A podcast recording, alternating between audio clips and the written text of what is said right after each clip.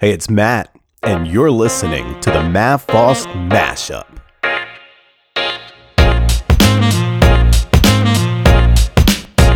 Thanks for joining me. I'm so deeply humbled that you've chosen to spend this time with me here today.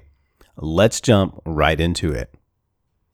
Come on, guys. If we're serious about bringing down the Italians, Jimmy is the only way. Just trust me. Just trust me. Those three words, so small yet so very big and very loaded. Yet it's the one thing that's required for a team to function. When you watch a golf tournament on television or live, you'll notice that they're grouped together in pairs or in, in triads. And the golfers, though competing against each other, are very kind, very cordial, and they walk the course, the entire course together. But they're not a team. They don't have to trust each other. They're a friendly group. School improvement almost always centers around the tangibles curriculum development, instructional leadership, classroom instruction, lesson planning, assessment. And that's understandable because those things are tangible. They're easy to see, easy to manipulate. And I think if we're honest with ourselves, we might even say they make us feel smart. There's entire graduate courses built around these tangibles. And very rarely do we go straight to the heart of the one thing that limits our people. The health of our organization is going to be the one overarching factor that limits what we can do. Let's do a quick definition here just so we understand. Health is not the same as school culture and it's not the same as school climate. It's an overarching factor that includes culture and climate, but more focuses on people.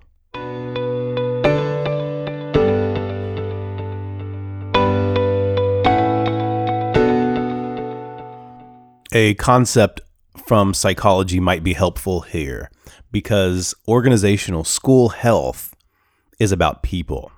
And there's a flaw in our reasoning as humans. It's a flaw called attribution error. This is the idea that we fundamentally give ourselves a larger benefit of the doubt than we do others. So if I feel like you're taking more of the pie than you should, it's an error in my reasoning as a human that I assume you have ill intent and that you're trying to be selfish.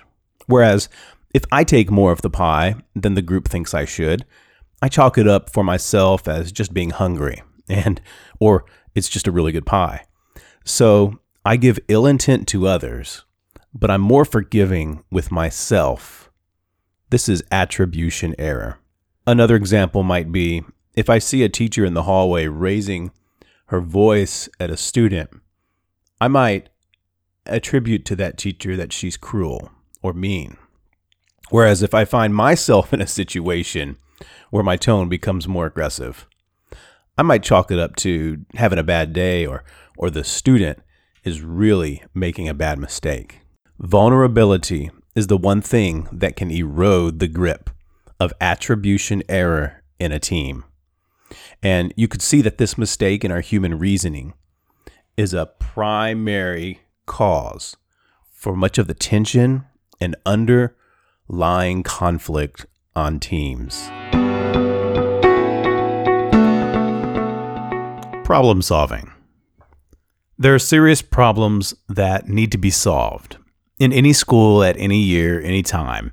And I'm not talking math problems or worksheets. I'm talking, and I'm not talking about the brush fires that that pop up almost daily in running a school. I'm talking about the problems facing our communities and the solutions that education can provide. These are big picture problems, and they provide a purpose for our schools and a purpose for our teams. Now, we'll get into these problems later in the season, but we start here because problems cannot be solved alone. They require great brain power from teams, from staff, they require collaboration and an unleashing of the limitations on our people. There's one major limitation on every team, no matter who they are, how high or how low, how far or wide. So let's talk about this limitation and what to do about it. The limitation is trust. Now, there are several types of trust, but only one type of trust really will unite a team towards a common purpose and unified effort. And that's the trust that's built on vulnerability. Trust is not the same thing as confidence. If you work with a team for two or three years, you know that someone's going to follow through with the tasks given to them. That's not trust, that's confidence. I'm confident in your ability and your follow through. It's not the same thing as trust, even though we use the word in that manner. Trust is the one ingredient that eradicates infighting, politics, and deceptive practices that undermine the collective efficacy of a team.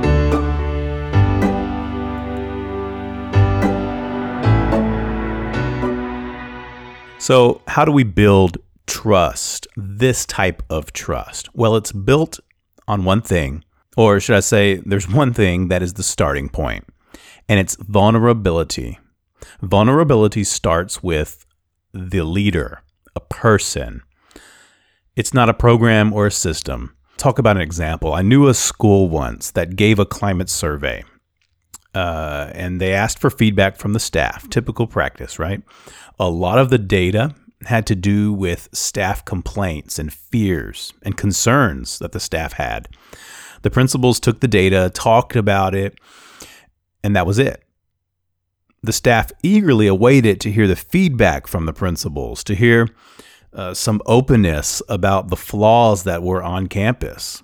The staff needed to hear that their voices were heard and that their concerns were validated, but they didn't get this. Instead, they got silence. They received the message that the principal is unwilling to be vulnerable about the school's weaknesses and about the needs for improvement.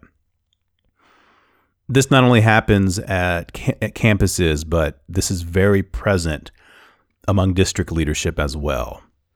So, in this example, as soon as they got the message that the principal was unwilling to be vulnerable, every other staff member and teacher on campus closed the doors to trust. They never once told the principal the truth about what they thought. When they were asked, they gave the principal what they thought the principal wanted to hear. They never once even opened up among their teammates or to their administrative staff because they didn't trust that the principals were vulnerable enough to take them seriously and help them solve the problems.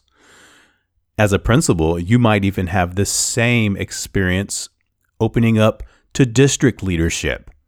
They might even view your problems or conflicts as excuses. And there's not a vulnerability that they want to help and listen to the problems. This one factor in the campus that I'm talking about underlined every single problem that occurred on that campus and made every single problem much worse from student discipline to test scores to lesson planning, all the way into academic readiness. The campus was a failure because the principal was unwilling to lead with vulnerability. I think you can extrapolate from the example that I shared how easy it is for trust to be eroded. It doesn't take a negative action. Rather, it simply takes inaction, the inability to open up. And so it begins to build politics, it begins to build all of the things that keep a team from operating at high levels of performance. Trust and vulnerability allow teams to operate in what I like to call the fringe of conflict. See, conflict is great for teams. Now, that may sound counterintuitive, but let's think about this. A team that avoids conflict at all costs demonstrates an utter lack of trust in each other. A team that avoids conflict will never collaborate on meaningful solutions, whether it's a district team, a team between principals, a team between teachers. But on the flip side, a team that can openly bring up conflicts, whether they're between the prince, the professionals, or whether it's with learning or with students, or the perceived wrongs even that have been done, that team can solve problems and do it efficiently. Conflict is where teams who improve must reside. On the opposite of the continuum of conflict, there are teams that have an unhealthy amount of conflict, the persistent friction like sandpaper. And this is also a side effect of a team that does not trust each other. It's a side effect of a team that's not been vulnerable. But remember, vulnerabilities start with the leader the leader of the school, the leader of the team. And when vulnerability and trust are available, it's an emotional resource from which a team can find the healthy middle ground on the continuum of conflict. And that's a healthy midpoint, right on the fringe of conflict, where continuous improvement and solutions are found. I'd like to wrap up this episode with a quote that I read this week from friend and educational leader Latoya Dixon. When things go wrong, when the plan doesn't unfold as intended, when results aren't what we desired, there's one place leaders look first to determine next steps and improvements the mirror.